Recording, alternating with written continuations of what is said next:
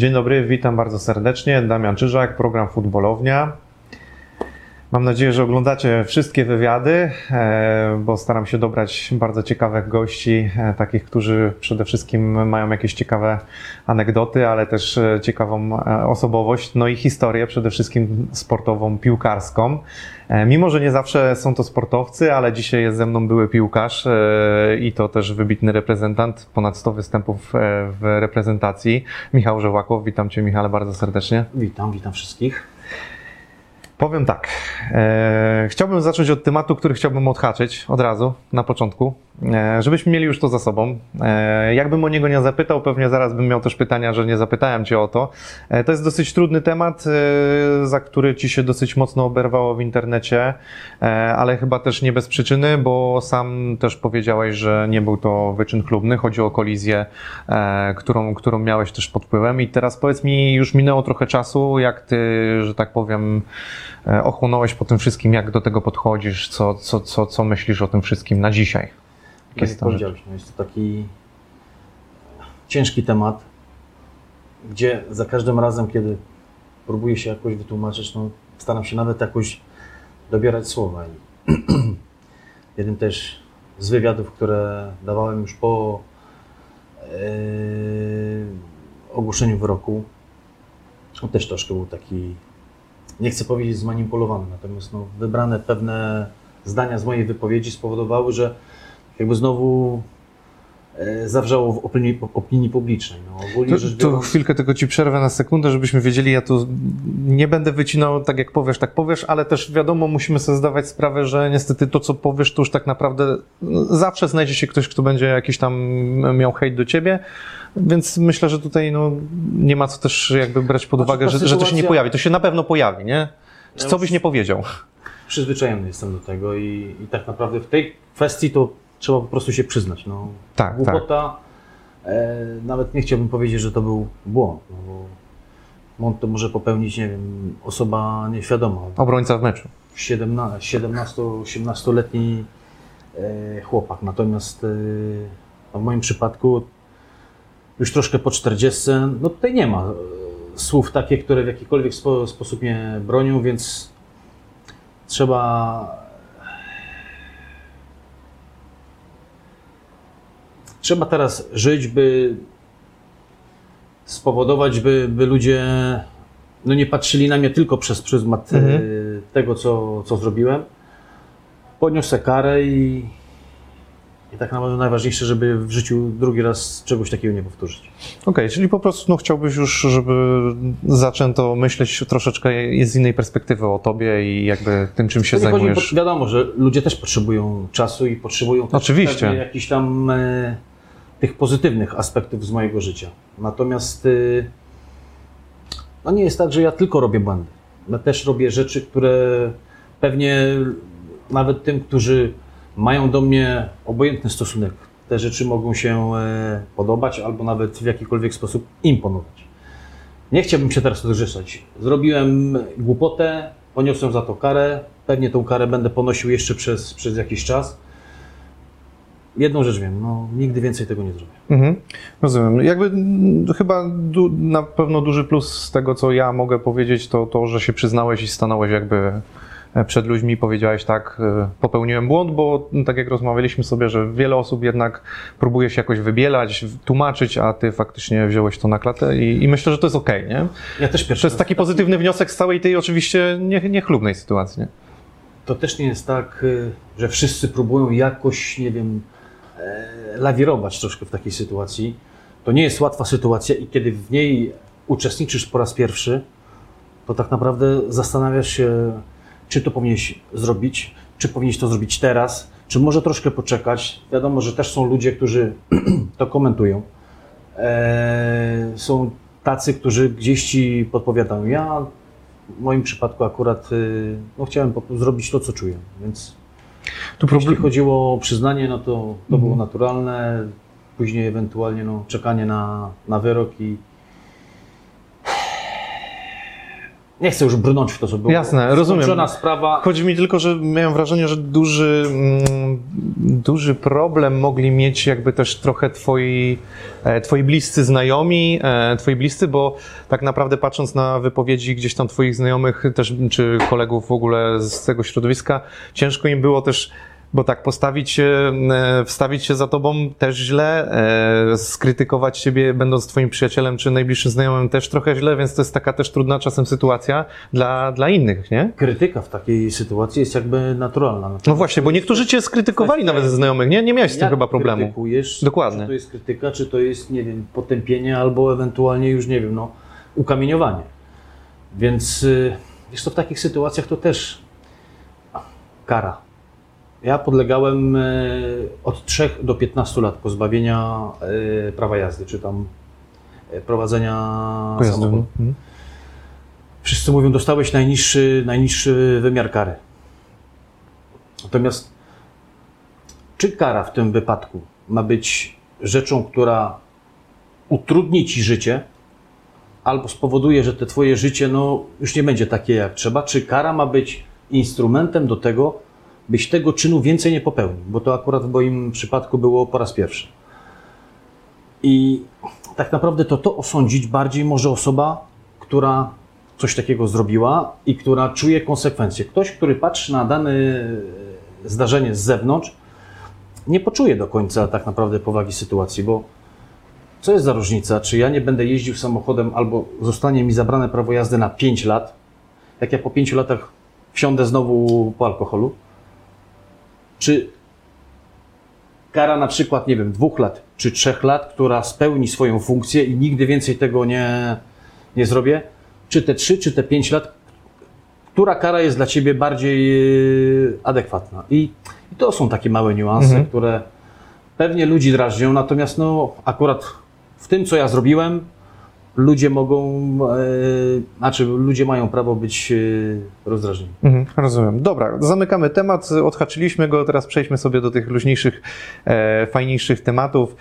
I był u mnie Marcin, rozmawiałem z Marcinem i, i, że tak powiem, te wasze drogi, ten początek mieliście bardzo podobny, więc można powiedzieć, że sobie trochę pominiemy, e, ale w pewnym momencie te drogi wasze się rozeszły, piłkarskie oczywiście mówię i tej kariery. I tak sobie e, podpytam ciebie, jak ty postrzegasz to wasze rozstanie na tamtym etapie piłkarskie i w ogóle tą całą drogę e, późniejszą, bo to powiedzmy z tego, co Marcin mówił, na początku wiązało się z różnego rodzaju emocjami e, u was.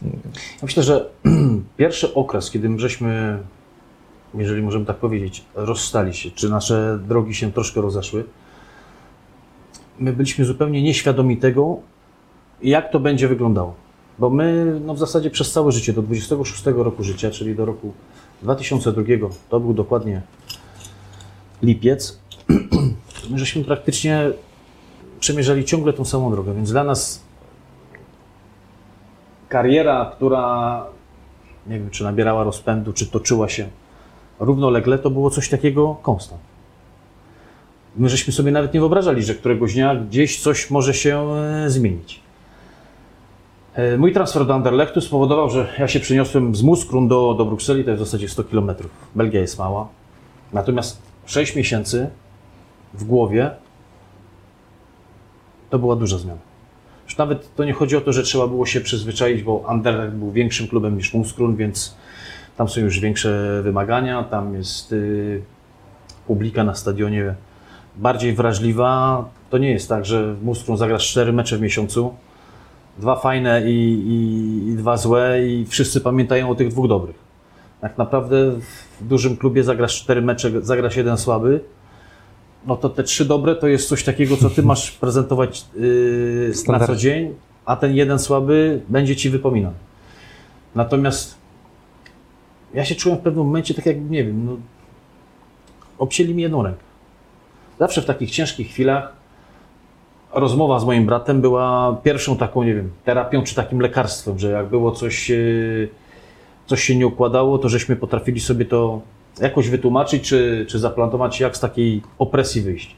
W momencie, kiedy e, udawało nam się, czy mecze, czy jakieś tam sportowe, sportowe historie, no to też próbowaliśmy siebie troszkę tonować, jeśli chodzi o, o zapał. Z drugiej strony dla mnie mój brat był zawsze taką osobą, bo ja chyba nigdy nie byłem świadomy tego, jaką wartość sportową przedstawiam w danym klubie czy, czy w danej drużynie. Jakoś zawsze traktowałem siebie, że ja jestem tym samym Michałem, który zaczynał w Parku Skaryszewskim w drukarzu i jak jesteś dobry, to będziesz grał, jak jesteś słaby, to bardzo możliwe, że przyjdą do ciebie i powiedzą, no będziemy musieli się rozstawać. Marcin jest bardziej taką chyba osobą wrażliwą, bardziej taką analityczną i on czasami mi tłumaczył, że Michał, to jest tak, to jest tak. Marcin, mnie takie rzeczy nie interesują. Dla mnie to jest ważny mecz. Zagrasz dobry mecz, jesteś dobry. Zagrasz słaby, jesteś słaby. No nie do końca tak było, więc on był dla mnie takim troszkę e, takim psychologiem. Ja też chyba, jeśli chodzi o charakter, no nawet to jak zaczęliśmy wywiad, no byłem bardziej taki e, niesforny, nieszablonowy. Nie chcę powiedzieć, że, że odważny, bo to czasami głupio odważny człowiek jest. Natomiast y, Marcin był bardziej racjonalny, że tak się wyrażę. Więc początek był, y, był ciężki. I pamiętam, kiedy po sześciu miesiącach, chyba przed y, świętami Bożego Narodzenia, moja żona mówi: Michał, za każdy, w każdy weekend, zamiast spędzać na Grand Place w Brukseli, to ty spędzasz to na Grand Place, ale w Moskwie. Przecież ty już tam grałeś e, z Marcinem 3 lata. Muskrą spędziłeś 3 lata. Czemu ty tam non-stop jeździsz? Nie wiem, czy to było jakieś takie przyzwyczajenie, czy to było podświadomie jakaś, jakaś taka rzecz, którą ja potrzebowałem, żeby jakąś, nie wiem, mieć swoją równowagę psychiczną, czy, czy żeby nie, nie czuć się nie wiem, smutny. No to są takie rzeczy, których ja wcześniej w ogóle nie poczułem. I dopiero po 6 miesiącach jakoś chyba z takiego nie wiem jak to powiedzieć, no to nie była depresja, to nie był... e, Jakieś przygnębienie, coś bardziej w tym stylu. Tak mi się wydaje, taka reakcja twojego organizmu czy twojej, twojej głowy na to, że no to życie już nie jest takie samo. Mhm. A Powiedz mi, bo teraz nie będziemy brnęli jakby przez wszystkie mecze, klub i tak dalej, ale e, jakby te przeskoki są dla mnie najciekawsze, bo to jest jeden z przeskoków w twojej karierze, właśnie rozstanie tutaj jakby z bratem, ale też przeskakujesz do już naprawdę dużego klubu, do dużej piłki w Anderlechcie. Tam świętujesz też jakieś swoje sukcesy, e, ale później też jest ten przeskok do Grecji, do Olympiakosu i, i to też jest naprawdę klub, w którym sporo, sporo udało ci się osiągnąć, no i tam tak naprawdę już cementujesz swoją markę piłkarską e, i tą swoją karierę, więc też jestem ciekawy, bo to można powiedzieć, ta twoja osobowość świetnie się odnalazła w, w tym greckim życiu i sam mówisz, że byłeś taką osobą i tak troszeczkę chyba się przyciągnęliście po prostu. Z tą Grecją to jest e, fajna historia, bo tak naprawdę ostatni rok mojej gry w Anderlechcie, no to był telefony, dzwonili menadżerowie. Tak naprawdę bardzo blisko było do tego, żebym ja y, zamiast w Olympiakosie znalazł, się w Celticu Glasgow. To był też okres, kiedy w Celticu występował Artur Borc. Pamiętam, że moja żona powiedziała mi, przecież ja sobie nie wyobrażam tego, jak, jak wy się znajdziecie w jednej drużynie w tym mieście razem.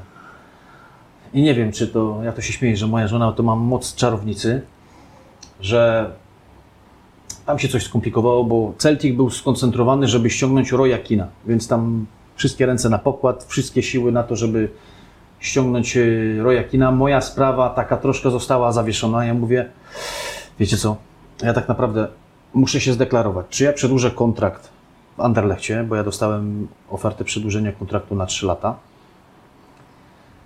czy nie.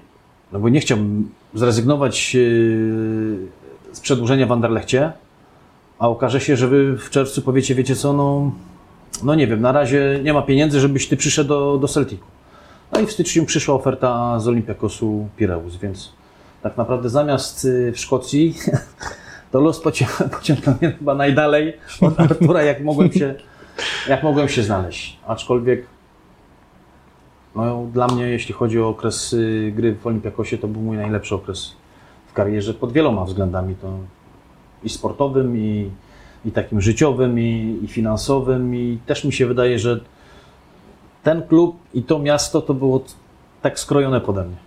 Tak, no, miałem okazję być w Pireusie, nawet, nawet na stadionie, więc y, chociaż y, Pireus sam sobie jest troszeczkę inaczej położony, faktycznie te Ateny, a Pireus, y, tam port i tak dalej, więc to też jest specyficzne Ateny są miejsce. bardziej na lądzie. Tak. Pireus to jest taki I to jest faktycznie też specyficzne miejsce chyba. To, i ty odczuwałeś jakieś tam te różnice właśnie w, w, w nie wiem, to kibice, oczywiście wiadomo jacy są kibice greccy, to wszystko o- życie. o Atenę, to mamy trzy kluby. Jest Olympiakos, Panathinaikos i AEK. To są trzy takie siły, że tak naprawdę w tym okresie, w którym ja grałem, to tam chyba było nawet 12 y, gazet. No to jeszcze za, za mocnej ligi greckiej grałeś przede wszystkim, nie? Po cztery do każdego, do każdego klubu. Więc ten przepływ informacji on też nie jest wcale taki idealnie obiektywny. Natomiast y, Olympiakos to był, to był klub y, robotniczy. Panathinaikos to jest klub centrum y, Aten i to jest taka elita. Więc to są tak jakby dwa skrajne środowiska. I my na przykład w Polsce, my bardziej kojarzymy Panathinaikos poprzez y, występy Krzysztofa Warzychy, Wandzika, Igora Sypniewskiego. Natomiast jeśli chodzi o Europę, to wydaje mi się, że Panathinaikos jest bardziej osławiony, przynajmniej jeśli chodzi o jakieś tam osiągnięcia. Jeśli chodzi o, o krajowe podwórko, no Olympiakos ma tyle mistrzów, że kibice dzisiaj mówią, mo- możemy odpuścić jedno mistrzostwo Grecji, ale zróbcie coś, coś w Europie, więc no, te siły są podzielone. W chwili obecnej no, zdecydowanie prym wie- wiedzie Olympiakos jako naj, naj, najbogatszy i, i najlepszy klub Grecji. A, a jak to życie w Grecji, takie mam na myśli poza, poza już to piłkarskie, no bo faktycznie tam sporo udało Ci się osiągnąć i, i też Liga Mistrzów przede wszystkim, no bo to jest coś fajnego, usłyszeć hymn i pograć troszeczkę z takimi zawodnikami top, e, bo miałeś okazję pograć, e, ale to życie greckie takie z tymi kibicami właśnie, nie wiem, czy łatwo Ci było wyjść do restauracji gdziekolwiek, czy nie mogłeś w ogóle wyjść ze względu na to, że kibice nie dawali Nigdy żyć? miałem jakiś tam problem. Wiadomo, że były takie sytuacje, w których no, nie można było wyjść na miasto, no bo nie wiem, porażka w derbach, no No tak. ciężko się pokazać na jakimś tam publicznym miejscu. Natomiast greccy kibice to, to są ludzie, którzy, no wiadomo, oni, dla nich to jest pasja i dla nich klub to jest naprawdę taka sytuacja chyba najlepiej, najlepiej to zobrazuje, że Grek, któremu urodzi się syn, najpierw wybiera mu drużynę, a dopiero później wybiera mu jego imię. Więc dla nich ten ukochany klub to jest naprawdę tak jak świątynia. Ja też nie byłem jakąś taką gwiazdą albo taką, nie wiem, takim wielkim piłkarzem, żebym ja miał z powodu, nie wiem, popularności yy, problemy. Ja miałem z tego przyjemność, bo to zawsze fajnie, kiedy ktoś podejdzie, ktoś pochwali albo nawet po sobie meczu powie ci kilka, kilka miłych słów, bo lubi na przykład twoje zaangażowanie, twój charakter. No ja też nigdy nie byłem piłkarskim artystą, natomiast chyba w Grecji zapamiętałem się jako, jako piłkarz, który zawsze oddawał 100% i jak trzeba było wyjść i coś powiedzieć, to, to się właśnie nie było. A pamiętasz swoje pierwsze mistrzostwo Belgii i mistrzostwo Grecji? To świętowanie? Ono się różniło? To były dwa różne świętowania? Nie da się porównać tego, jak się świętowało w Grecji z tym, jak się świętowało w Nie, Belgii. to są zupełnie. Wydaje mi się, że te świętowania mistrzostw y, Belgii, one były bardziej takie stonowane. Tak? Jeśli chodzi o, o Grecję, no kraj też jest inny zupełnie i Nie, no rozumiem, kultura, osobowość ludzi jasna, nie? Tak pytam z Nie, ciekawości, jak przykład to musiało... Nawet y, sytuację, którą przeżyłem w Polsce, kiedy e, chyba niedługo nawet mamy dziesiątą rocznicę meczu ze Spartakiem e, Moskwa i kiedy po tym e, wygranym 3-2 meczu w Moskwie wróciliśmy i zobaczyłem, co kibice Legii Warszawa zrobili na lotnisku, to pierwsze, pierwsza moja myśl, Grecja, tak jak w Olimpiakosie. No tam też zawsze po jakimś ważnym zwycięstwie na lotnisku rzesza kibiców i, i wtedy czujesz się taki, nie są potrzebne mi pieniądze, nie są potrzebne mi, nie wiem, markowe ciuchy, ja się czuję ja, jak Bóg, bo, no bo ludzie dają ci taką wartość, Energię, którą, której nie kupisz i tego nie da się, nie wiem, wyjąć e, z szuflady. Na to trzeba zasłużyć. Mhm. A powiedz mi, te mecze w Lidze Mistrzów e, sprawiły, że. Czy, czy to pomagało ci, jakby nie wiem, w tym, że czułeś się już naprawdę zawodnikiem, który, który wskoczył na wysoki poziom piłkarski? Czy to był taki dla ciebie top, jeżeli chodzi o, można powiedzieć, osiągnięcia piłkarskie? Jasne, wiadomo, że można więcej, tak? Ale no też znałeś swój potencjał i na przykład granie w Lidze Mistrzów przeciwko topowym zawodnikom powodowało, że naprawdę czułeś się mocny? Czy było może coś innego, co, co powodowało? Ja myślę, że to mi dawało poczucie, że ja pewien poziom osiągnąłem. Dzisiaj miałbym ocenić, ja nie byłem na topie. Dla mnie top to jest, nie wiem, finał Ligi Mistrzów i No wiesz, dzisiaj można, można się porównywać trochę do chłopaków, no chociażby Lewy, no to już jest w ogóle top topów, No nie? chodzi o Ligę Więc dzisiaj jest trochę inne odniesienie, wiesz, ja jestem za czasów, kiedy ja śledziłem was, wasze pokolenie, nawet troszkę starszych, e, Wójcika pokolenie, no to wiesz, to, to nie ma co w ogóle porównywać, tak? No ja też nie grałem w takim klubie, który gdzieś tam pretendował do walki o te najwyższe Ale na tamte cele. czasy to była jednak Liga Mistrzów, dla nas śledzenie Polaków, którzy grali w Lidze Mistrzów, to ja mówię tak z perspektywy kibica tobie, No to nie? ja bym powiedział to w ten sposób. To, co ja zrobiłem, ja zagrałem chyba w sześciu edycjach Ligi Mistrzów. Ja mam bodajże 31 meczów. E, Nie wiem, 15 w Anderlechcie, 16 chyba w Olimpiakosie. Jak gdzieś byłem, ja coś e, zobaczyłem, coś wygrałem, coś przegrałem. Dla mnie moja kariera to jest coś takiego, że ja nie zmarnowałem czasu. Jako młody chłopak chciałem zostać piłkarzem, ja sobie to spełniłem i wydaje mi się, że moja kariera nie jest dla mnie teraz problemem po y, okresie, kiedy już w piłkę nie gram, tylko to też miało jakoś y, wpływ na to, jak funkcjonowałem później, więc patrząc na niektórych z naszych kolegów, którzy kończąc, grą, y, kończąc grę w piłkę, no zastanawiają się, jak mają dalej poukładać swoje życie. Ja tego problemu nie miałem i, i dzisiaj mogę powiedzieć, że to, że ten czas poświęciłem na grę w piłkę, nie żałuję. Mhm. Nie, no bo po prostu myślę z tej perspektywy, że, że nie wiem, wracasz później do meczów ligowych, e, przed chwilą mierząc się naprawdę z, z dobrymi drużynami, e, no i masz jakieś tam może większe poczucie pewności siebie, prawda, po, po, po takich spotkaniach, że tu rywalizujesz naprawdę z jakimś gościem, który, który jest dobry. Ale to wiesz co, nawet w wieku 30 lat, kiedy ja nie wiem, występowałem w Lidze Mistrzów, graliśmy nie wiem, z Walencją wychodzi na ciebie, nie wiem, Morientes, y, Tak. To też jest taki moment, że, że czujesz taki dreszczyk i pamiętam, ja wystąpiłem na, na stadionie e, Santiago Bernabeu w wieku 30 chyba dwóch czy trzech lat, a ja tam się czułem jak, jak małe dziecko. Wszedłem, otwarta buzia i ktoś może powiedzieć, nie no, ale co, co dlaczego ty tak przeżywasz? Ty zagrałeś tyle meczów w reprezentacji. To, nie no, to jest taka świątynia, że każdy piłkarz chciałby chociaż, nie wiem, minutę wystąp- wystąpić na tym, e, na tym stadionie. Więc na pewne reakcje, na pewne twoje zachowania nie ma wpływu twój wiek. To Okej, są czyli to rzeczy- dziecko jest gdzieś tam, te marzenia do dziecięce są... do, do ostatniego dnia, nawet w dorosłym piłkarzu, jest dziecko. No, patrzymy na Cristiano Ronaldo, który na przykład, kiedy wygrywał e, Mistrzostwa Europy, rozpłakał się, no też mówię, no zamiast się cieszyć, płaczesz. No to są emocje i, i tego dzieciaka z siebie nie wyrzucimy. Mhm. To patrząc na te emocje dziecięce, to domyślam się, że tyle występów w reprezentacji Polski to też jest dla ciebie jednak spełnieniem tych marzeń. Może nawet ponadto chyba, co, co mogłeś sobie wyobrazić, no bo występów masz ponad setkę i to już naprawdę robi wrażenie w dzisiejszych czasach nadal. No tylko z występami. Wiadomo, że to świadczy, że przez jakiś czas byłeś piłkarzem na danym poziomie w danym kraju. Skoro to nie był tylko jeden trener, który cię powołał, tylko następni też, te, e, też tego dokonywali, to znaczy, że coś sobie reprezentować. Albo wszystkich ekstra omotałeś. Natomiast był- no, brakuje mi czegoś takiego, nie wiem, widzimy Euro 2016. No, też może nie był to występ, który był yy, okraszony medalem, ale to już było coś wyżej niż tak naprawdę Taki przełom lekki. nasz polski e, normalny poziom.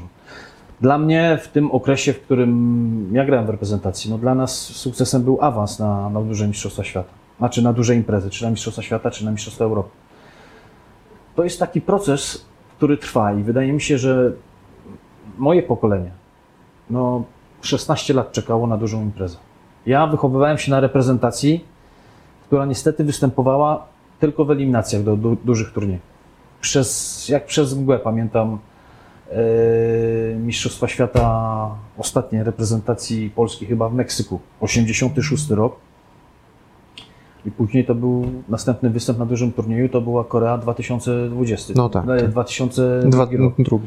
Więc dla mnie ten sukces, że my żeśmy awansowali, my awansowaliśmy wtedy też jako pierwsza drużyna z Europy na, na turniej, to był dla mnie tak, jak ja bym zdobył medal. Dzisiaj świadomość piłkarzy, którzy grają w reprezentacji, no tak naprawdę na turniej to wstyd nie pojechać. Więc to się wszystko odkłada w głowie piłkarzy. Teraz piłkarz, który jedzie na, z reprezentacją na duży turniej, plan minimum to jest wyjście z grupy, a powalczymy o coś więcej. No dla nas tak naprawdę awanse na te turnieje to były takie rzeczy, które, które powodowały, no coś żeśmy zrobili. No, 2002 to jest jakby też dla mnie w ogóle kadra, na której ja no, jestem rocznikiem też lewego, więc się wychowałem na tej kadrze i przyznam szczerze, że ten sukces no, zmienił troszeczkę postrzeganie. Mam wrażenie, tu z Jerzym Engelem rozmawiałem, że e, ten mecz e, o wszystko, o, o honor i tak dalej, otwarcia o, o, wszystko i o honor e, trochę jest krzywdzący dla tej kadry, bo tak naprawdę w ogóle wy rozpoczęliście, można powiedzieć, e, te mistrz- awanse do wielkich e, turniejów, a później to się ciągnęło już za każdą kadrą, ale to wy rozpoczęliście, więc dla was tak przylgnęła ta łatka troszeczkę niesprawiedliwie, bo przecież awansowaliście faktycznie po wielu, wielu latach. My żeśmy też na tym turnieju przekonali się na własnej skórze, czy tam na własnej świadomości, że gra na dużym turnieju to jest zupełnie coś innego, są inne rozgrywki niż eliminacje. I tak jak ewentualnie jeszcze przy pierwszym turnieju, no można się tak troszkę oszukać, to te dwa następne, to dla mnie to już była tak jakby no nasza wina, że, że one potoczyły się tak, a, a nie inaczej. Bo mimo tego, że ja byłem na, na trzech dużych turniejach, tak naprawdę ten scenariusz, którego każdy kibic ma już dosyć, jeśli chodzi o występy Polski na reprezentacji, no ja, ja powtórzyłem. A masz jakiś turniej, który jakoś zapamiętałeś specjalnie, czy miał dla ciebie jakieś większe znaczenie, czy te wszystkie turnieje, które, które e, miałeś okazję, w których miałeś okazję uczestniczyć, były bardzo podobne? Jak, jak twoje odczucia, jeżeli chodzi o te wszystkie występy w kadrze? wszystkie bardzo podobne. Mhm. Nie potrafię nawet, gdybyś dzisiaj mi powiedział, który turniej dla mnie był jakiś tak najbardziej ekscytujący, to bym chyba powiedział, że ten pierwszy. No bo człowiek był najmłodszy i troszkę czuł się jak e, pierwszy raz, kiedy masz polecieć na wakacje samolotem za granicę. I tak, no wiesz, że to są wakacje, ale nigdy nie widziałeś e, morza w innym kraju niż w Polsce, więc no to był chyba taki turniej z, z takim największym ładunkiem jakimś emocjonalnym. Później no te turnieje to były raczej takie, że chciałeś o nich zapomnieć. No.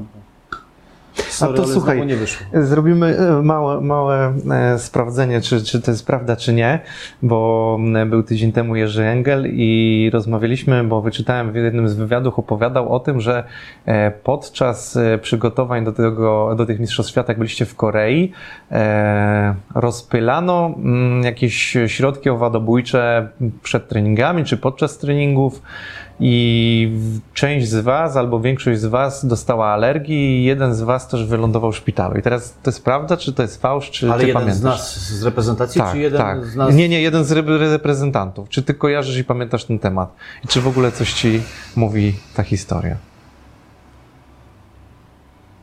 Czy wy mieliście jakieś problemy alergiczne, czy coś takiego was spotkało? Ja osobiście Nie pamiętasz. nie pamiętam takiej sytuacji. Natomiast bardzo możliwe, że, że coś takiego miało miejsce. Natomiast To nie jest, też jako, moment? to nie jest jako usprawiedliwienie, tylko chodziło o taką anegdotę trochę, że coś takiego miało miejsce. Zabij mnie, ale nie przypomnę. Okej, ale widzisz, dobrze, no kto będzie chciał, to sobie odtworzy wywiad e, z trenerem Engelem, sobie zobaczy, no bo o tym zahaczyliśmy, bo ja to gdzieś też wyczytałem i się go zapytałem po prostu, czy, czy, czy tak było. E, Jerzy Engel trochę też wasz taki, można powiedzieć, no nie chcę nazwać go ojcem, ale no, no miał was Nie, pod dzisiaj swoją... możemy powiedzieć, dla mnie to był sportowy ojciec. I, No, I tak naprawdę te 102 mecze w reprezentacji nie są dla mnie jakimś takim powodem do tego, żebym ja się chwalił albo to ustawiał, ustawiało moją wartość w hierarchii. Te 102 mecze to było dla mnie chyba najlepszy sposób na to, żeby wyrazić podziękowanie, że człowiek, który na początku mojej tej poważnej kariery we mnie uwierzył i przez jakiś czas temu, przez jakiś czas zbierał cięgi i w mediach, że, że jednak e, źle wybrał, no to te 102 mecze udowadniają, że, że ten człowiek miał nosa i, i się zna. Tak, a jeżeli chodzi o kolegów z drużyny, ty pamiętasz taki etap, bo zawsze w, w, powiedzmy w tej karierze piłkarza, chłopaka, mężczyzny, piłkarza e, następuje taki etap, w którym no jest się tym młodzieżowcem, wchodzi się do drużyny i który to jest etap, e, w którym, że tak powiem, no jesteś pełnoprawnym zawodnikiem, nie wiem, już mniej doświadczanym przez tych starszych. Czy ty miałeś coś takiego, że, że to następowało w kadrze, czy od razu czułeś się pewny siebie, bo mówisz, na mistrzostwach byłeś gościem... właśnie Tam były mocne charaktery zresztą za twoich czasów, bardzo, nie? Więc... Pierwsze, pierwsze mecze w reprezentacji za, za trenera Angela. Pierwsze eliminacje. Może akurat y, o tyle dla nas udane, że zakończone awansem, to było też 10 meczów, w których y, ja dałem 5 asyst i strzeliłem jednego gola, więc jako lewy obrońca można powiedzieć, że Top. Zrobiłem y, cyfry. Ja grałem na stronie wtedy najczęściej z Markiem Koźmiskim, który dołożył kolejne 5, 5 asyst, więc ta lewa strona, ona była tak troszkę uzbrojona i tak naprawdę w drużynie piłkarskiej no nie możesz się obronić tym, że jesteś fajny chłopak. No tak, słynny, fajny chłopak, tak? Tomek Hajto mówi, nie ma takiej pozycji. tak, fajny tak. chłopak. E, ale pamiętam też y, ciężkie momenty z Markiem Koźmińskim. Wydaje mi się, że ja. Oczywiście, żeśmy się szanowali, natomiast my za sobą jakoś żeśmy nie przepadali. O, Nie wiem, czy to była kwestia tego, że walczyliśmy o, o tą samą pozycję. Nie było tam oczywiście jakichś tam zgrzytów, ale tam, tam był chłodek. Jeśli a ktoś chodzi- cię, ktoś cię tak próbował tresować troszeczkę? Coś, coś było takiego? Nie, w reprezentacji nie, było takiej Nie, osoby. okej. Tu raczej ewentualnie albo ktoś był w stosunku do ciebie taki troszkę bezpłciowy, albo nie wiem, no tak jak przykład yy, jak przy kadrze Angela, czy Tomek Hajto, czy nie wiem, Jacek Zieliński, czy Tomek Wałdoch, czy Piotrek Świerczewski, no Tomek Iwan, to byli ludzie, którzy wiedzieli, że młody potrzebuje troszkę takiego, takiej adoracji, no i, i coś takiego od nich zawsze otrzymywał. Okej, a jeżeli jeszcze, może to też były specjalne momenty dla ciebie, pierwszy lub ostatni mecz w ogóle w kadrze, pamiętasz to? Jesteś w stanie sobie to odtworzyć? Jakie uczucia ci towarzyszyły? To jest w ogóle taka dziwna historia, bo to był mój pierwszy mecz w reprezentacji oficjalnie. To był za kadencji Jerzego Wójcika. E, przepraszam, Janusza. Jerzy- No, Janusza, Janusza. Wójcika. Jasne. E, I to był wyjazd y, w okresie wakacyjnym do Tajlandii na dwa mecze. Czyli te słynne wyjazdy do Tajlandii, no? Mam wrażenie, że ja pojechałem na ten wyjazd tylko dlatego, że akurat byłem w Warszawie i trener Wójcik mówi dawaj tego młodego, gdzieś tam gra za granicą, to przyda się, w, może biegać w Tajlandii. Więc ja za swój pierwszy mecz uważam mój drugi mecz w reprezentacji, mecz z Hiszpanią. To była już kadencja trenera Angela. Przegraliśmy 3-0. I też pamiętam moment, kiedy stoimy sobie w korytarzu, wychodzimy na mecz, na, naprzeciwko nas y, piłkarze. To dzisiaj nawet pewnie ciężko sobie wyobrazić, że, że bramce Antonio Cubizareta, O, że Pep Guardiola był zawodnikiem, który Jeszcze grał na był- pozycji no. defensywnego pomocnika, że Luis Enrique był tym, który biegał e, w środku pomocy, że tak naprawdę taką wschodzącą gwiazdą zaczynał być e, Raul? Raul González. No oprócz tego Mendieta, piłkarze, którzy, ja nie wiem nawet czy nie Fernando Hierro. Jero, no Jero musiał grać. Więc staliśmy, patrzymy, no, patrzymy na tych piłkarzy, przynajmniej ja mówię teraz o sobie. I słyszę głos trenera bramkarzy z reprezentacji Józefa Młynarczyka. Jak wychodził sobie przy, y, na ławkę rezerwowych i mówi, panowie, nie ma co się martwić, oni mają po prostu troszkę więcej pieniążków. Tacy sami ludzie. Dzisiaj jak to sobie przypominam, to człowiek sobie uświadamia, że, że chyba ten stres właśnie trener w ten sposób chciał, e, chciał zmniejszyć.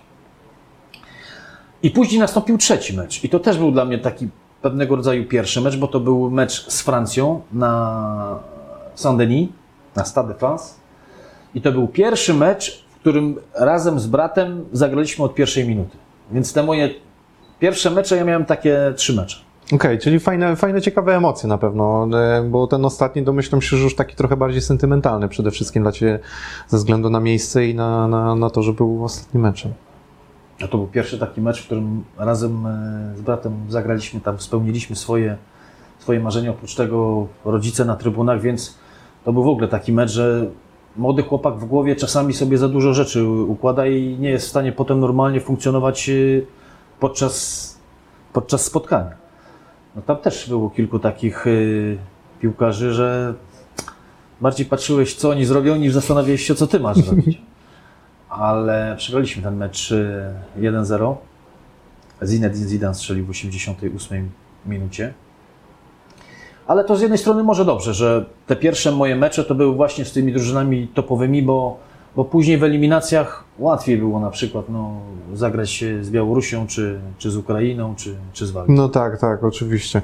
E, bo nawiązałem do tego ostatniego meczu, jeżeli chodzi o, o, o Ciebie, bo mówiliśmy o, tu o pierwszych meczach, ale też ostatni mecz Twój w kadrze. Mój ostatni mecz to tak naprawdę ja sam sobie wymyśliłem. No bo mówię, to był taki sentymentalny trochę powrót do, do, do, do miejsca, w którym... Wiadomo, że tam moja sytuacja, jeśli chodzi o egzystencję E, w reprezentacji już za kadencji trenera Słody, szczególnie na końcówce, to już była taka sprawa problematyczna. Burzliwa. E, no i do mnie zadzwonił e, prezes ówczesny PZPN-u Grzegorz Lato. Mówi, że skoro no jest taka sytuacja, chcieliby zrobić moje pożegnanie.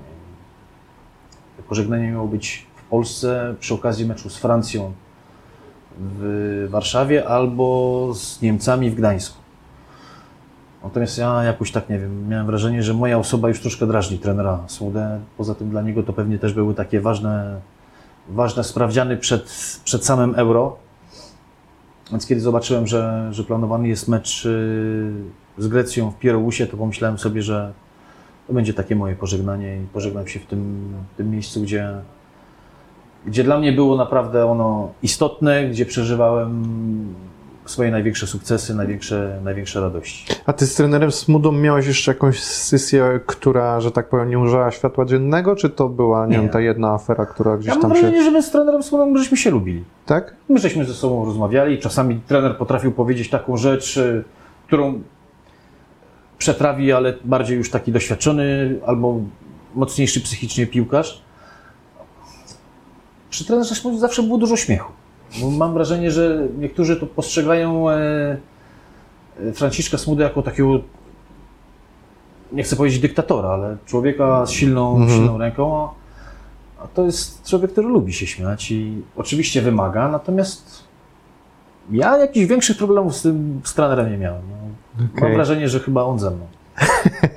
No tak, tak, ale to trener Smuda specyficzna postać, więc nie ty jeden miałeś z nim przygodę, nie?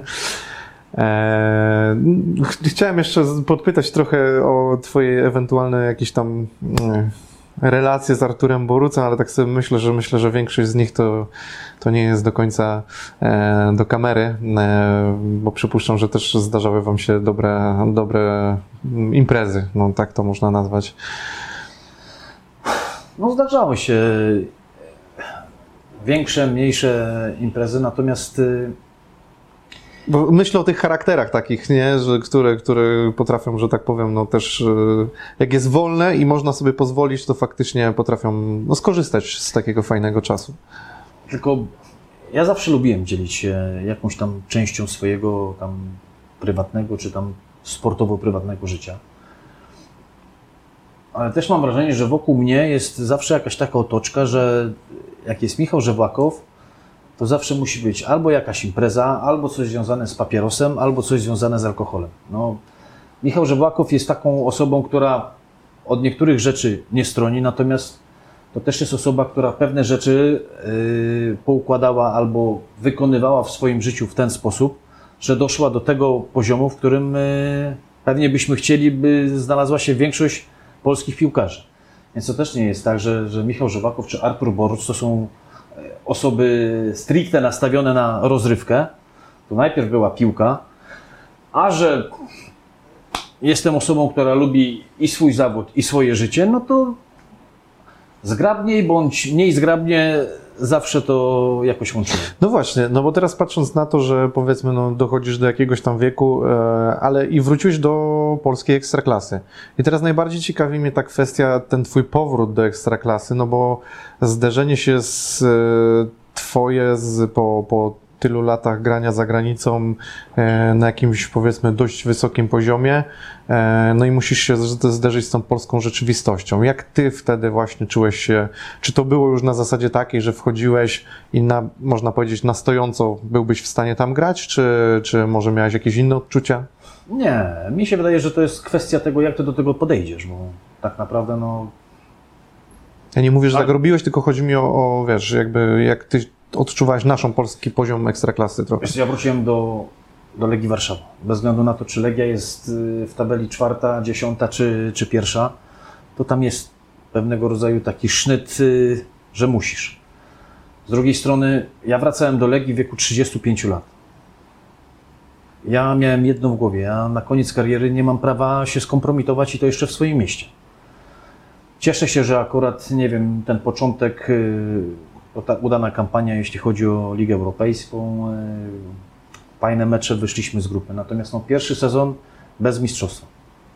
W drugim udało się zrobić y, dublet. I tak dzisiaj, gdyby w tym pierwszym sezonie, a tam też nie brakło nam dużo, no to fajnie.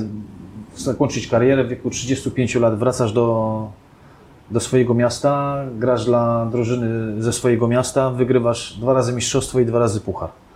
Więc te mistrzostwo w pierwszym roku, które żeśmy oddali, przespali, jakbyśmy nie nazwali, to jest taka bolączka. Ogó- Ogólnie ja jestem zadowolony, bo wydaje mi się, że ja w Legii ogólnie spędziłem 6 lat, 2 lata jako, czy tam dwa sezony jako piłkarz i potem 4 sezony jako ten, który troszkę Tak. miał e, odpowiadać za transfery.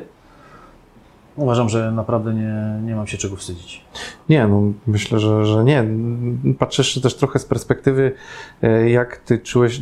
Myślę, że na tamtym etapie mogło nie mieć dla ciebie znaczenia, ale jako zawodnik Polonii, będący później, że tak powiem, zdobywający też e, puchary w Legii Warszawa, to był taki lekki dysonans, można było poczuć, jeżeli chodzi o twoją postać. Tak myślę pod kątem kibicowskim. Kiedy ja wracałem... Czy ty odczułeś coś takiego w ogóle, czy? Może nie tak, żebym dzisiaj mówił, że miałem z tym problem, ale odczuwałem niektóre sygnały takie, że mnie traktują, nie mówię wszyscy, ale niektórzy, czy wybrani kibice, jako ten, który wcześniej był po drugiej stronie barykady. Co gorsza, kiedy z Legią pojechałem do, na mecz, na derby, na konwiktorską, od kibiców y, Polonii usłyszałem, co oni o mnie myślą. I tak naprawdę pamiętam, że wychodziłem e, z budynku klubowego do autokaru w eskorcie tam sześciu ochroniarzy i mówię, ale po co mi tu jesteście? Szedłem też akurat e, z ojcem i ja słuchałem i mój świętej pamięci ojciec się nasłuchał.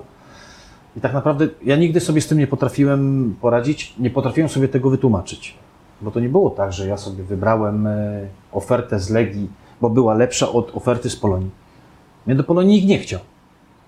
Jeszcze paradoksalnie, kiedy chyba szukali środkowego obrońcy, no to oni wtedy podpisali Marcina Baszczyńskiego. Więc dlaczego ja mam nie podpisywać e, kontraktu z Legią? Ja zostałem e, zaproszony na rozmowy, porozmawiałem, dogadałem się i, i ja, może to już końcówka kariery, ale dalej wykonuję swój, swój zawód. Jeśli chodzi o Polonię, nikt się nawet mnie nie spytał, czy, czy bym to rozważył, więc dla mnie to była sprawa jasna. No, idę grać dalej, a że Legia jeszcze była klubem, który dała mi szansę, by zaistnieć e, jako mistrz Polski, czy jako triumfator Pucharu Polski, czy pograć jeszcze w Pucharach, to dla mnie akurat był e, dowód na to, że podjąłem dobrą decyzję. Mhm. Z- To przechodząc do tego, o czym wspomniałeś, czyli momentu, w którym przeskakujesz ze spodanek piłkarskich e, w garnitur e, i na stołek dyrektorski, ta, ten wasz, ta wasza relacja z Bogusławem Leśniodorskim się dosyć mocno zacieśniła. E, Chyba też znaleźliście wspólny język, ale też nadawaliście na podobnych falach, no bo przede wszystkim ty się świetnie odnalazłeś tam w tych strukturach dyrektorskich. Świetnie, to tak No dobra, może, ale powiedzmy, że no, się, odnalazłeś się i fajnie też to były- zagrało. Ciężkie, ciężkie chwile. Ja myślę, że Co zadecydowało? Bogusław Leśnorski był osobą, która e, z Legii zdjęła troszkę takie jarzmo korporacji. Tak naprawdę w klubie najważniejsi są ludzie i ludzie tworzą atmosferę.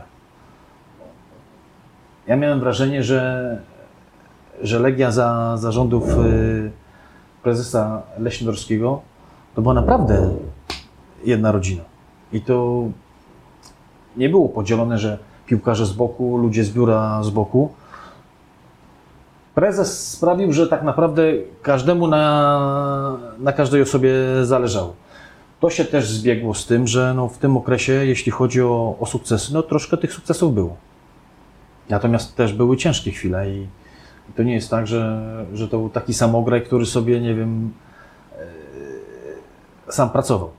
Ja też pamiętam wiele nocy nie, nieprzespanych, gdzie okno transferowe trzeba było zrobić i, i nie to, że jest ciężko, musimy coś zrobić, albo musimy sprzedać piłkarza, bo jest dziura w budżecie i musimy ją załatać, bo inaczej może być, yy, mówiąc kolokwialnie, padaka. A to brzmi, ty, ty wspominasz, że było ciężko. Wiadomo, Bogusław Leśniodorski ma, ma swoje dosyć luzackie podejście, więc o czym on nie opowiada, to się wydaje, jakby to było, wiesz, wszystko takie, tak? I, i też te anegdoty, gdzie, gdzie wy kontraktowaliście Orlando, chyba z klubu gdzieś byliście na, na imprezie i ty dzwoniłeś, czy, czy go spotkałeś i go kontraktowałeś, więc wiadomo, że Bogusław Leśniodorski lubi w ten sposób opowiadać, ale Tak, Tak. Sytuacje, one są, dzisiaj sobie mówimy tak troszkę no śmiejemy Luźno. no, no. luźno mówiąc o, o pewnych zjawiskach. Mam wrażenie, że niektórzy ludzie odbierają to, że my żeśmy sobie tak naprawdę robili jaja.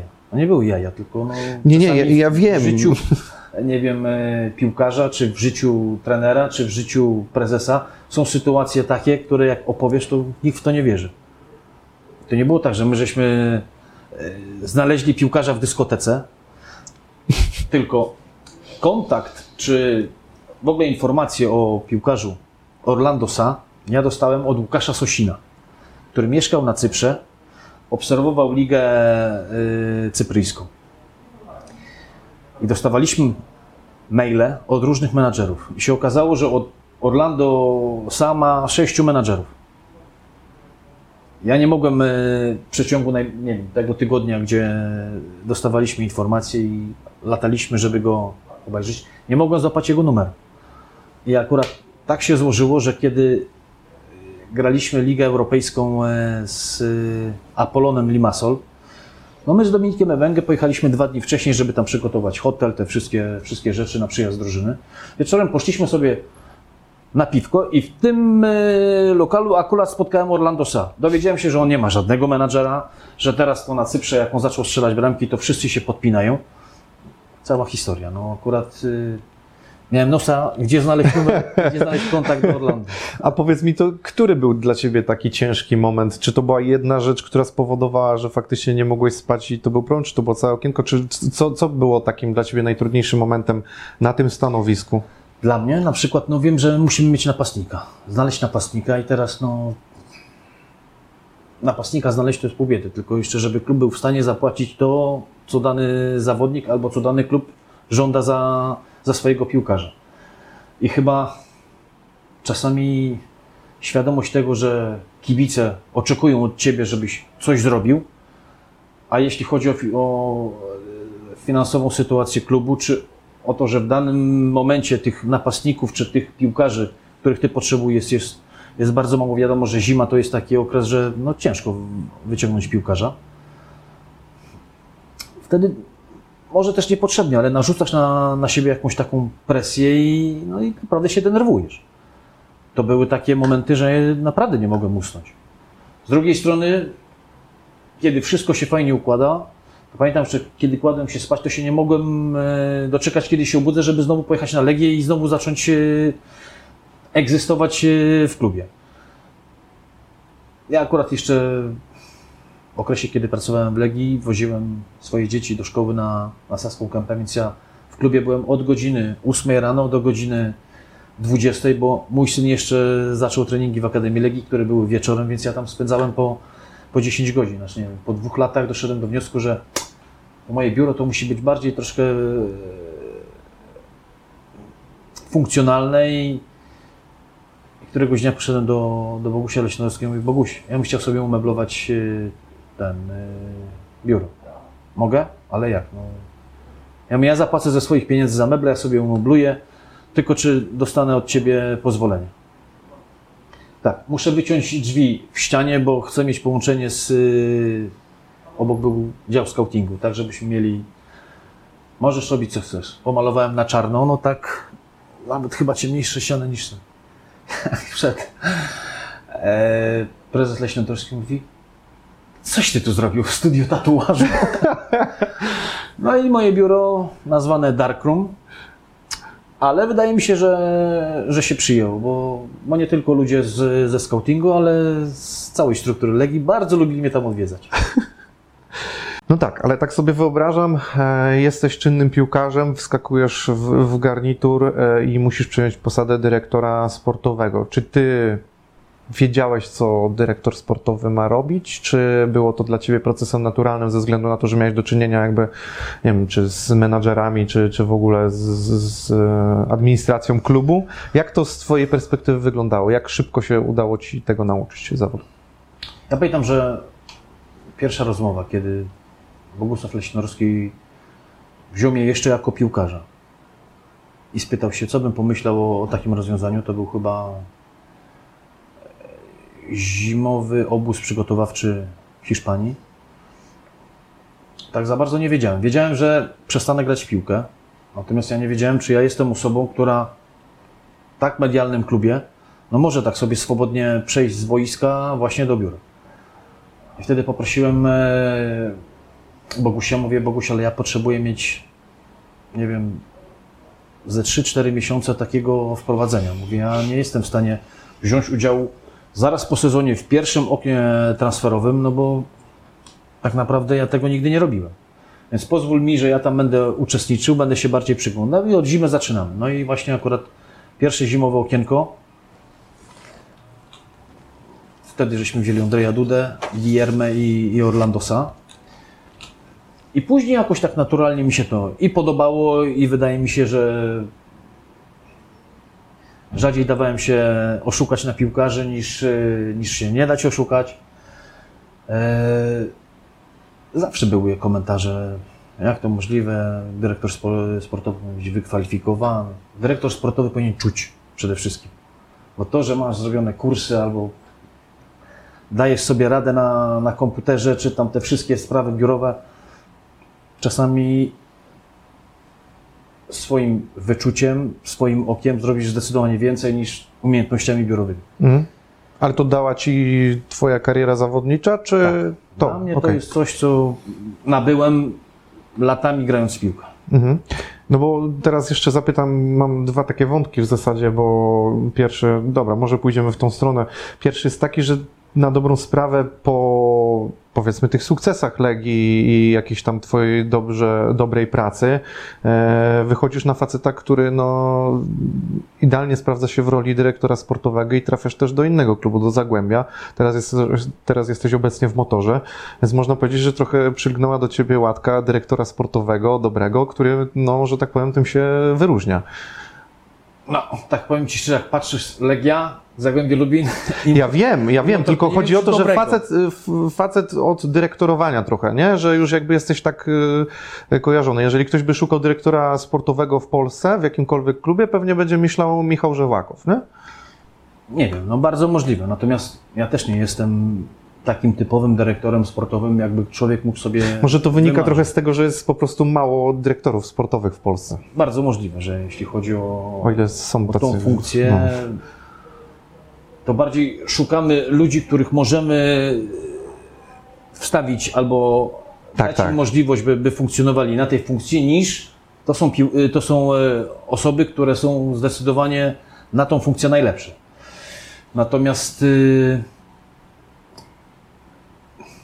nie wiem, ja jak patrzę na, na jakieś drużyny, to tak jakbym troszkę, nie wiem, skanował drużynę i mam wrażenie, że tutaj potrzeba coś takiego, tu coś takiego.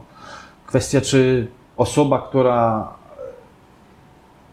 nie wiem, ciebie zatrudni, czy tobie ufa. Ja miałem na przykład problem z tym, jeśli chodzi o, o Zagłębie Lubin. Wiedziałem, że tam prezes, yy, obecny prezes yy, Widzewa, Mateusz Drusz, że on mi ufa. My mogliśmy mieć odmienne zdania, natomiast my się często y, sprzeczaliśmy, mieliśmy może różne spojrzenia, ale zawsze decyzję, którą żeśmy podejmowali, podejmowaliśmy wspólnie tak, żeby to było najlepsze dla drużyny. Natomiast jest takie ciało jak Rada Nadzorcza, która patrzy zupełnie stricte biznesowo pod y, ewentualnie politykę klubu i pod obrany budżet. Ja mam wrażenie, że oczywiście mamy pewnego rodzaju ramy, natomiast klocki w, ra w ramach tego budżetu można jakoś przesuwać, tak, żeby to było z y, korzyścią dla drużyny, czy z korzyścią dla, dla trenera, który prowadzi tą, tą drużynę. No, z tym było tam bardzo ciężko. Aczkolwiek to jest taka specyfika klubu i człowiek albo się z tym godzi, albo po prostu no, nie powinien tam pracować. Ja w momencie, kiedy powiedziałem, że no ja już sobie z tym nie poradzę i nie chcę sobie z tym radzić, bo to tak naprawdę bardzo mi przeszkadza, dlatego się z Zagłębiem rozstałem. Miałem właśnie, uprzedziłeś moje pytanie, w jakich e, rozstaliście się stosunkach, ale rozumiem, że ono nie było jakiegoś kon- konfliktu, tam nie było jakiegoś większego, po prostu uczciwie postawiliście sobie... z tą czy z tą osobą. Może nie jestem e, z nimi w takich zażyłych kontaktach, Rozumiem. byśmy dzisiaj rozmawiali ze sobą raz w tygodniu. Natomiast to, co mogłem zrobić w Zagłębiu, to, to zrobiłem. No, w momencie, kiedy doszedłem, że albo to już nie jest z korzyścią dla tego klubu, no, powiedziałem, no to w takim razie ja tam jestem niepotrzebny. A z Dariuszem Mioduskim rozstał się w jakiejś konfliktowej sprawie, czy to Nie. było też roz, rozstanie takie w uczciwe? zasadzie siedziałem, oglądałem chyba mecz Ligi Mistrzów i patrzę, że dzwoni Darek Mioduski. Michał, czy mógłbyś jutro od dziewiątej być u mnie w biurze?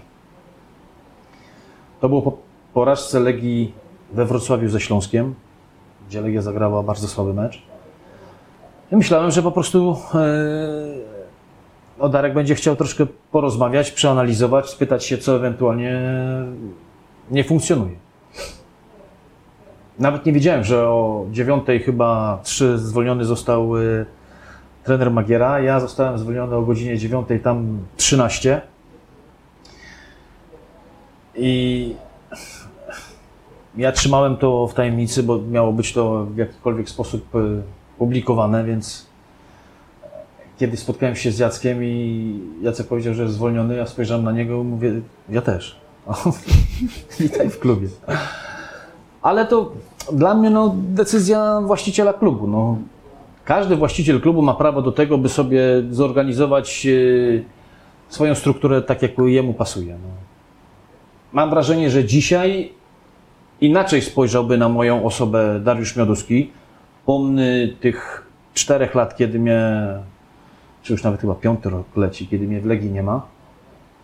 Natomiast no, właściciel ma prawo do tego, by sobie zatrudnić osobę, do której ma większe, nie wiem, większą słabość czy większe zaufanie. Normalna sprawa. Tutaj nie było żadnych e, ani zgrzytów, ani jakichś tam e, rzeczy, które ciągnęłyby się za nami przez następne lata. Zresztą nawet kiedy teraz się spotykamy, to wydaje mi się, że jest taka kołderka kurtuazji, ale jest bardzo grzeczna. jest miło, okej. Nie, nie, ba- bardziej też się zastanawiałem pod tym kątem, czy, czy ty się po prostu nie spodziewałeś, no bo nie ma co się oszukiwać, byłeś jakby człowiekiem leśniodorskiego i czy, czy jakby przechodziło ci przez myśl, e, zostaje Mioduski, oho, czyli prawdopodobnie może tych ludzi, którzy byli z leśniodorskiego nie być. Szamo poleciał tam e, pierwszy, no ale Szamo to chyba sam powiedział, że, że, że nie chce, nie? więc e, tak sobie po prostu Znaczy, można było pomyśleć. rozstaniu, Kiedy doszło już do tego rozpadu i wiadomo było, że Dariusz Mioduski jest y, osobą, która wykupi udziały Maćka Wandzla i Bogusia Leś- Le- Leśnorskiego. Część osób faktycznie powiedziała, że, że odchodzi. Ja też zastanawiałem się i poszedłem do Dariusza Mioduskiego, mówiąc mu, Darek, ja nie jestem osobą korporacyjną, bo ja jeśli chodzi o pewne rzeczy, których pewnie Ty będziesz wymagał od swoich pracowników, ja jestem gamoń. To, co inni potrafią zrobić prezentacją, nie wiem, garnituru, krawat czy coś, ja to wolę zrobić na grillu. I ja przyniosę ten sam papier podpisany, tylko ja będę używał innych instrumentów. Więc mi się wydaje, że no ja powinienem odejść, bo Ty nie będziesz ze mnie zadowolony. I Dariusz Mioduski, on nie chciał, żebym ja odchodził. Po siedmiu tygodniach, no, chyba zrozumiał, nie wiem, zostałem zwolniony i Okej, czyli ty uprzedziłeś ten fakt. No widzisz, to tego nie wiedziałem, że ty byłeś po prostu oficjalnie zapytać, czy on widzi cię w tym projekcie. ja jestem osobą taką, że czy to będzie Motor Lublin, czy to będzie Zagłębie Lublin, czy to będzie Legia Warszawa. Jeśli ktoś nie jest ze, mną, ze mnie zadowolony, przyjdzie, znaczy ktoś, no nie mówię, że jakiś tam kibic, natomiast właściciel klubu, jeśli przychodzi do mnie i mówi, nie jestem zadowolony, to ja tego samego dnia podpisuję, dziękuję, nie chcę żadnej odprawy, odchodzę i sprawa jest załatwiona. Ja nie jestem osobą, która musi pracować jako dyrektor sportowy. Ja nie muszę, ja nie jestem osobą, która musi akurat pracować w tym klubie. Dla mnie, tak na przykład, jeśli chodzi o Motor Lublin, to była pewnego rodzaju takie wyzwanie, no bo wyobrażam sobie piłkarza, który, nie wiem, grał w Ekstraklasie i schodzi teraz niżej do, drugiej ligi, żeby, żeby pomóc czy coś, no dobra, jak dobrze zapłacicie, to zejdę. Ja zszedłem sobie troszkę niżej, bo ja jako dyrektor sportowy byłem mistrzem Polski, zdobyłem Puchar Polski, zakwalifikowałem drużynę do Ligi Mistrzów, zakwalifikowałem do Ligi Europejskiej. Ja nie zrobiłem awansu z drugiej do pierwszej ligi. I tak sobie pomyślałem, fajnie by było, gdybym może w jakiś sposób zapisał się troszkę w historii tego klubu czy tego miasta, bo w tym mieście powinna być ekstraklasa. No zobaczymy, czas pokaże, ale też może być tak, że za jakiś czas spotkamy się i powiem Ci, no nie wyszło. No, ma prawo nie wyjść, wiesz, ma prawo wyjść i ma prawo nie wyjść. No to jest też projekt sportowy, a sport ma to do siebie, że jest trochę nieprzewidywalny. Jasne, ty jesteś osobą, która ma nad tą nieprzewidywalnością sportu zapanować i, i stworzyć e, coś, coś bardziej precyzyjnego. E, Powiedz mi, mm, to jeszcze dopytam o tą kwestię, mm, jakby, bo tu powiedziałeś takie coś, że nie musisz pracować jako dyrektor. A to w jakiej roli ty jeszcze mógłbyś siebie odnaleźć w ogóle, w, może poza piłkarską, ale nie wiem, czy w środowisku piłkarskim jeszcze widziałbyś dla siebie jakąś rolę? Jesteś też ekspertem, czy, czy, czy komentujesz, więc pytanie, czy. Mam wrażenie, że właśnie ekspertowanie to jest spośród wszystkich tych y, ról w świecie piłkarskim, czyli piłkarz, nie wiem, trener, dyrektor sportowy, czy, czy nawet jako menadżer. Masz najmniej odpowiedzialność. No. Mówisz o tym, co widzisz, możesz troszkę skrytykować, możesz powiedzieć swoją wizję. Ważne, żeby no, to było poparte jakimś tam doświadczeniem, bo to zawsze wtedy jest y, bardziej wiarygodne. Ale ja na przykład pracę w, ty, w telewizji, ekspertowanie w Kanal Plus ja polubiłem. Ja najpierw bałem się bardzo komentarza, bo ja nigdy jakoś tam nie czułem potrzeby, żeby komentować mecze, natomiast y, spróbowałem, zachęcili mnie i teraz mi się też to coraz bardziej podoba. Natomiast ja nie mam w sobie potrzeby, żeby jako ekspert być najlepszym, żeby być bardzo takim. y, brakuje mi słowa. Chyba pokowidowa. Mgła. e, takim branżowym Żeby panem być redaktorem. wszędzie, ja tak? Nigdy nie będę panem redaktorem, ja nigdy nie będę dziennikarzem. Ja będę byłym piłkarzem, który, dajmy na to, bawi się w ekspertowaniu. Mhm. I też jeśli pewnie usłyszę, że, że Waków już gada takie głupoty, no to z tego też zrezygnuję. Nie wiem, może będę wtedy dbał o karierę swojego syna i pomagał, że jeśli chce być piłkarzem, to powiem mu, co trzeba zrobić, a czy on z tego skorzysta, to też świat pokaże. A słucha, czy nie? Mam wrażenie, że bardziej słucha brata, bo jednak relacja syn-ojciec to jest coś takiego, że a, tata tam, tatę to mam na, na co dzień. Tata, ty byłeś obrońcą, przestań, o kreacji nie masz pojęcia. Natomiast y, kiedyś patrzyłem, spojrzałem na swojego syna, że ja praktycznie powiedziałem to samo, co powiedział mój brat i co powtórzył mu później Marek Saganowski, to jednak słowa tych osób z zewnątrz do dziecka chyba szybciej trafiają, albo nie wiem, no, bardziej zostają w głowie. No, to, jest, to jest na pewno ciekawe z punktu widzenia psychologicznego, że jednak ojciec nie jest tym takim, którego się posłucha w pierwszej kolejności, tylko najpierw musi mi ktoś to utwierdzić z zewnątrz, tak? Że to, to tak jakby trochę sam sobie musiał potwierdzić, ale tylko z zewnętrznej strony, nie? Tak. To tak jak troszkę chyba z lekarzem, że raczej tam Tak, tak, nikogo tak. z rodziny nie powinien, nie wiem, operować czy prowadzić podczas, podczas choroby. No bo ten związek emocjonalny to czasami może właśnie być tym odrobinę gorszym doradcą. Za dużo emocji może wtedy wchodzi. Dobra, a zdradź mi jeszcze, może znasz rozwiązanie, znaczy odpowiedź na to pytanie, bo to jest pytanie zadawane często przez, nie wiem, różnych dziennikarzy. E, Dlaczego piłkarze z twojego po- pokolenia, mm, no, nie aż tak wielu poszło w, w tym, że zostali trenerami. Nie wykorzystują trochę swojej wiedzy w, nie wiem, w tym, żeby nasza polska piłka szła w górę, tak? Duż, wielu, z, wielu z twoich kolegów, że tak powiem, no, zostało ekspertami telewizyjnymi, gdzieś tam bardziej idą w tę stronę niż... Dla mnie bycie trenerem to jest pewnego rodzaju powołanie i to czujesz. Albo chcesz, ja, ja nie czuję czegoś takiego, że chciałbym być trenerem. I dzisiaj by mi powiedzieli, ale ty będziesz takim trenerem i zrobisz taką karierę jak piłkarz. Nie chcę tego. Praca trenera to jest zarządzanie zespołem ludzi, nie tylko osiemnastką, którą bierzesz na mecz.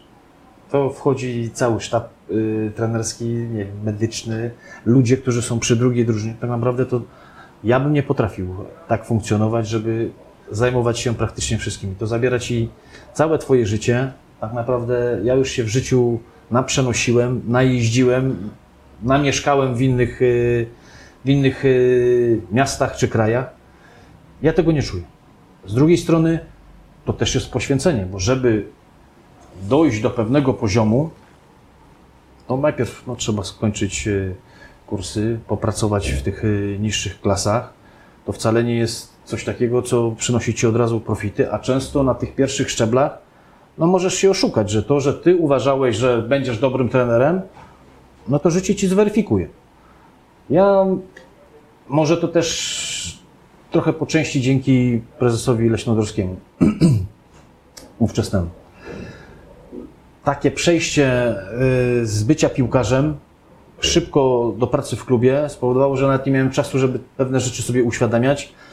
Zadziało się, zazębiło i, i dzisiaj w sobie mam pewnego rodzaju taką, nie wiem, odwagę czy jakąś tam e, e, świadomość tego, że no, pracując jako dyrektor sportowy wiem, co trzeba zrobić. W różnych klubach to też jeszcze inaczej funkcjonuje, bo Legia, w której ja pracowałem, to tak naprawdę wiele rzeczy było poukładanych tak, że no ty się nie musisz zajmować sprawami prawnymi. Przychodzi prawnik, który kładzie ci sprawdzony, dokładny ten e, dokument.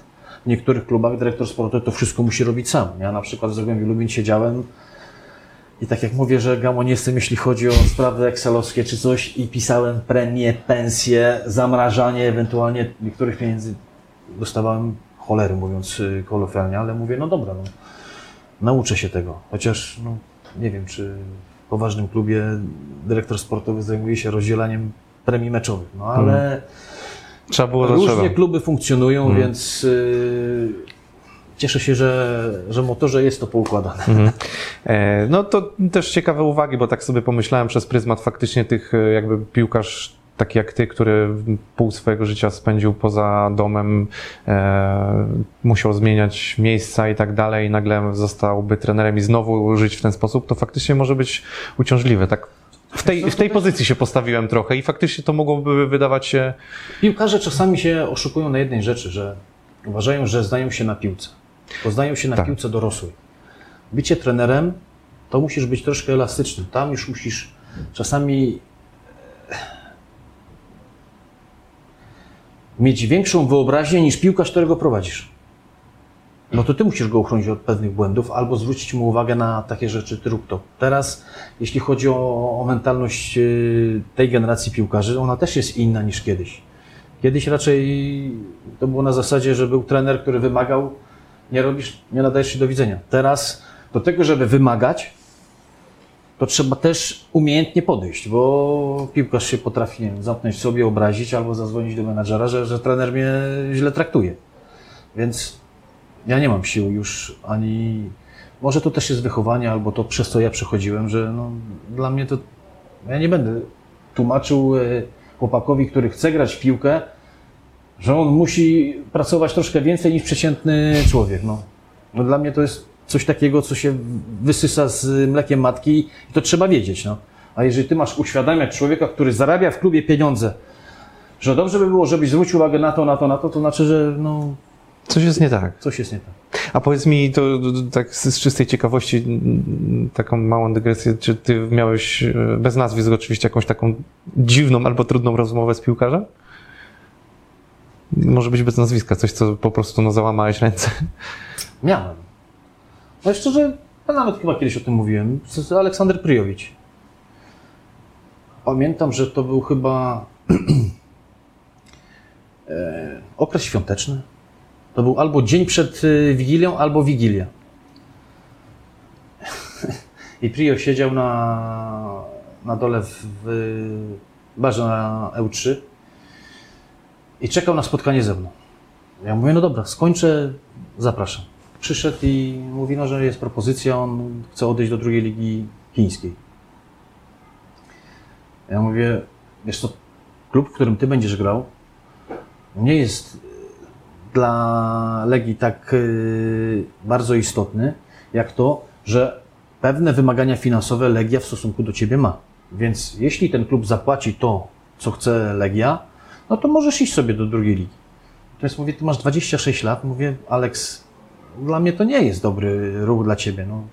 Ty jesteś po, po grze w Lidze Mistrzów, ja mam wrażenie, że ciebie stać jeszcze, żeby pograć w Europie w jakimś fajnym klubie. No, ja mam taki kontrakt, że ja tak tam podpiszę 3 lata, to ja tam nie będę nic musiał robić, czy coś takiego. Mówię, dobra, każdy ma swój sposób na, na meblowanie, czy tam e, programowanie swojego życia. Mówię, Aleks, e, poniżej 1,5 miliona klub cię nie sprzeda. Więc to, co ty przynosisz, 600 tysięcy, no to może być, nie wiem, Chelsea, London, tam nie odejdziesz.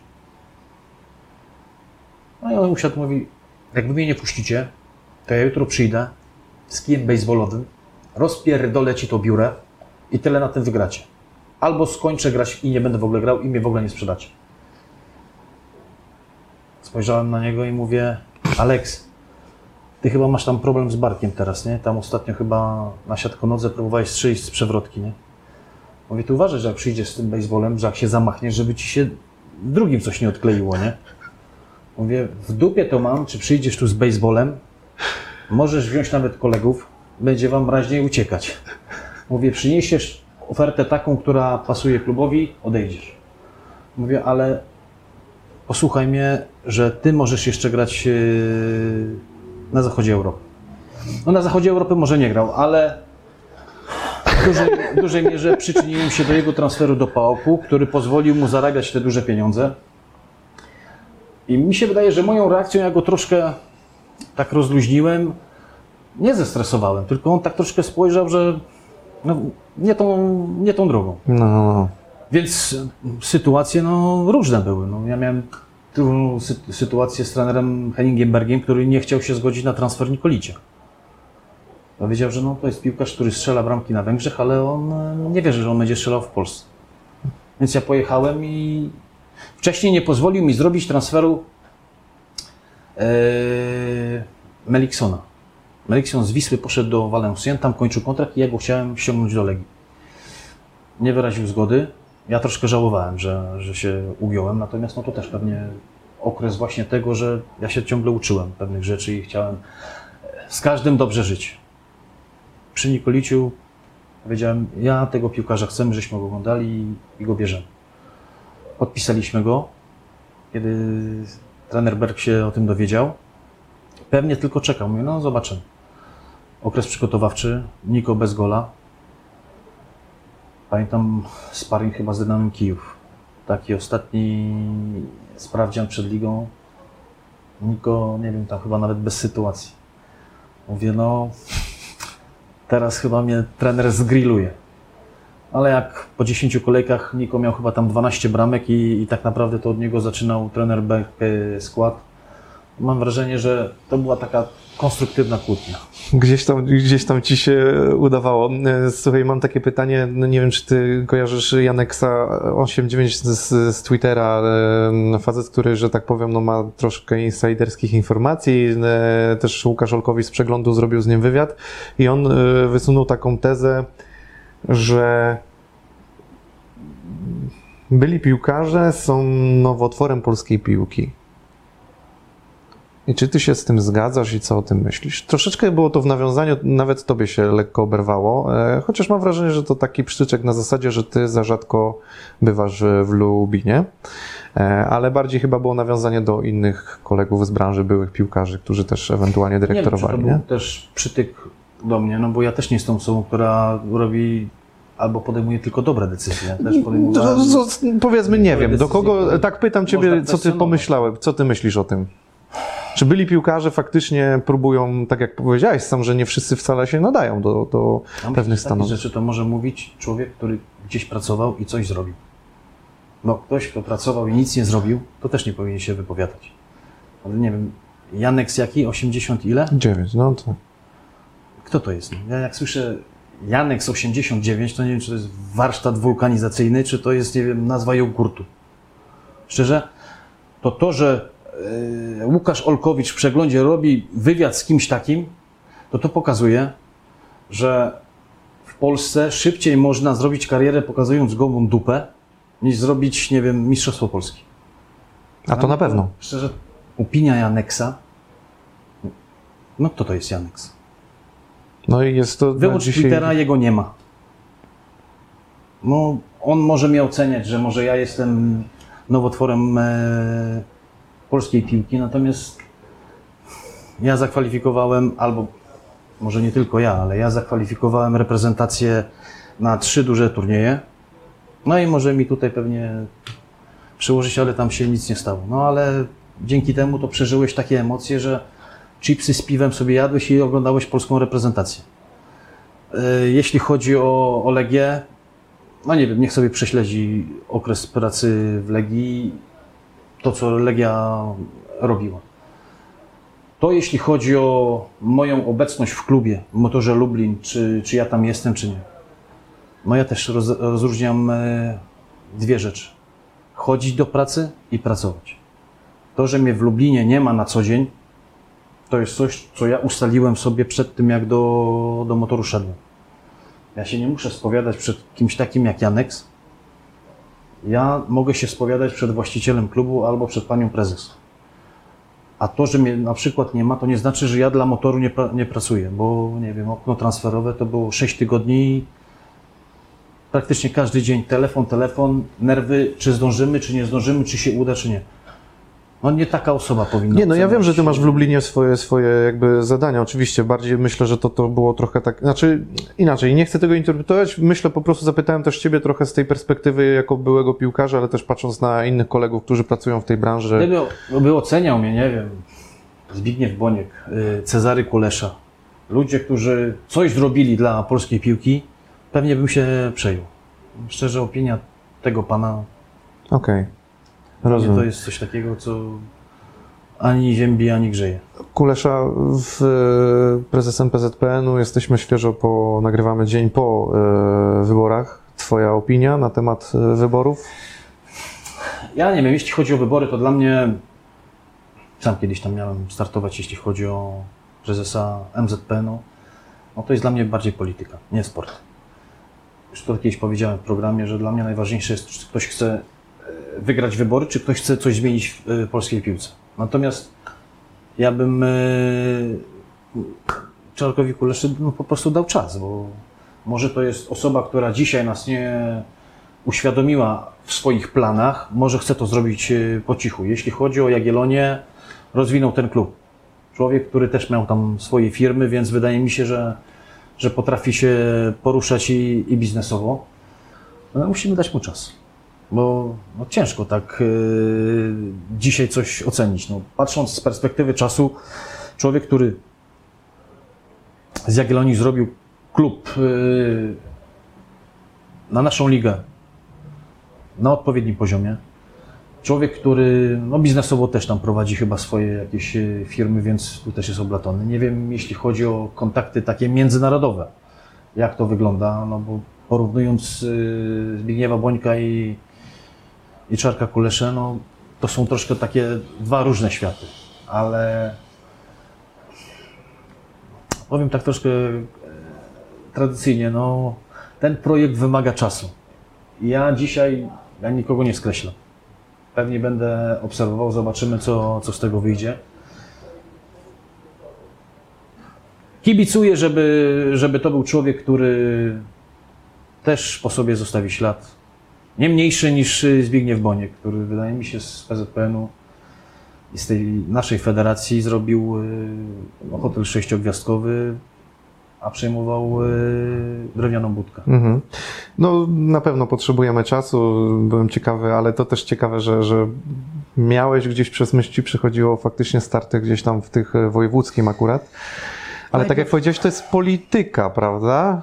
Ja doszedłem do wniosku, że po kilku spotkaniach, po, akurat to też się zbiegło z okresem pandemii, to się wydłużało, nie wiadomo, ale poczułem, że to jest w ogóle nie dla mnie. To ja nie potrafię na razie jakoś tam się w czymś takim odnaleźć. Musisz czuć boisko. Wydaje mi się, że jest tak. Ja chciałbym być, nie wiem, bliżej drużyny i, i bliżej jakichś tam wydarzeń, które mają wpływ na to, czy coś się rozwija, czy się coś nie rozwija. A rozmawiałeś z Markiem Koźmińskim podczas w ogóle kampanii, przed kampanią, e, jakkolwiek wcześniej po prostu jego starcie. Mieliście w ogóle jakieś tam rozmowy? Nie, ja, ja też mam troszkę tydzień zajęty, weekendy, wiadomo, praca w Kanal Plus. Nie, nie, jasne, po prostu tak z ciekawości zapytałem, czy, czy gdzieś tam może zamieniliście W słowo. tygodniu trzeba przynajmniej na, na jeden dzień podjechać tam do, do Lublina, więc no też potrzebuję takiego momentu, żeby się też zresetować, bo to tak 7 dni w tygodniu pracować, no jest, y, jest ciężko. Jasne. Ja tam chyba powiedziałem Lubina, tak żeby mi ktoś nie wypomniał, bo tak chyba rozmawialiśmy o Zagłębiu i chcę teraz gdzieś mi w myślach, czy ja nie powiedziałem Lubina, a ty Lublin oczywiście. E, Słuchaj Michał, no wyczerpałem tematy, e, o których chciałem z Tobą porozmawiać. Znaczy to nie jest tak, że oczywiście nie miałbym jeszcze więcej tematów, bo miałbym, ale musimy też troszeczkę e, skrócić nie pół dnia, tylko nie trzy godziny, ale chociaż żeby ktoś to mógł obejrzeć. Także słuchaj, ja Tobie bardzo dziękuję za rozmowę. Dziękuję bardzo. Mam nadzieję, że przynajmniej w jakimś sposobie wyszedłem na, naprzeciw Twoim e, wymaganiom czy ciekawościom. Słuchaj, ja jestem tak naprawdę tutaj trochę takim medium, które mm, ma tylko zadać jakieś pytania, które chcieliby zadać e, moi widzowie. Staram się, że tak powiem, być gościem. mm, Na moim miejscu równie dobrze mógłby siedzieć ten gość, który sobie tam będzie komentował. Chociaż jak sam wiesz, że to nie jest takie proste, bo im się wydaje, że można sobie tu usiąść i to jest tylko takie gadanie do kamery, nie? A to jest trochę inna perspektywa. Zbieram podpisy, to jest tam już któraś moja piłka, ale bardzo bym Cię prosił o podpis. E, Ja w tym czasie e, chciałem Wam podziękować za oglądanie. Oczywiście klikajcie subskrypcje, bo te subskrypcje są dla mnie ważne. Oczywiście, żeby kanał się rozwijał, oglądalność i tak dalej, żeby to trafiało do szerszego grona moje wywiady. Oczywiście zachęcam też do oglądania innych wywiadów, chociażby z, z bratem Michała, z, z Marcinem też jest, e, też jest e, taki wywiad, z Jerzym Engelem. No generalnie naprawdę ponad setka wywiadów, łapki w górę, co tam jeszcze trzeba, możecie komentować. Oczywiście zachęcam do wszelkich e, różnych aktywności. Teraz e, Michał, mam dla Ciebie mały upominek. E, Kojarzysz aplikację Flash Score? Tam, gdzie masz wszystkie dyscypliny, możesz sobie śledzić. To proszę, czapeczka dla Ciebie. Dziękuję E, bardzo. jeszcze mam dla widzów kanału przy okazji tego wywiadu też e, plecak od Flash Scora idzie wrzesień. E, o, poczekaj, to może do tego. O, proszę bardzo.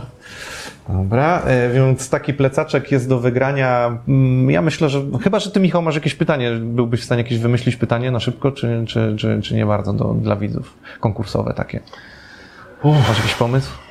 Wiem, że cię stawiam w trudnej sytuacji, ale może coś ci przychodzi do głowy. No i ile trofeów zdobył Michał Żewakow podczas swojej kariery? O, I to są e, e, e, trofea to w moim odczuciu są mistrzostwa i, i puchary krajowe. Tak, to proszę napisać w komentarzu, ale żeby nie było tak łatwo, bo to będzie trochę taka e, moja, moja subiektywna, mój subiektywny wybór, więc poprosiłbym jeszcze, żebyście napisali, co w tym wywiadzie najbardziej Wam się podobało albo najbardziej Was zaciekawiło. Więc odpowiedź na to pytanie plus e, troszeczkę, nie wiem, dwa, trzy zdania, czy jak ktoś chce więcej, napiszcie. No i ja sobie wybiorę osobę, która, że tak powiem, najciekawiej e, napisała tutaj właśnie wyślę ten plecaczek. Generalnie już kilka konkursów robiłem. Dobra, nie przedłużając, jeszcze raz dziękuję Michał Dziękuję e, bardzo. i trzymajcie się do zobaczenia przy okazji następnych materiałów, wywiadów. Cześć.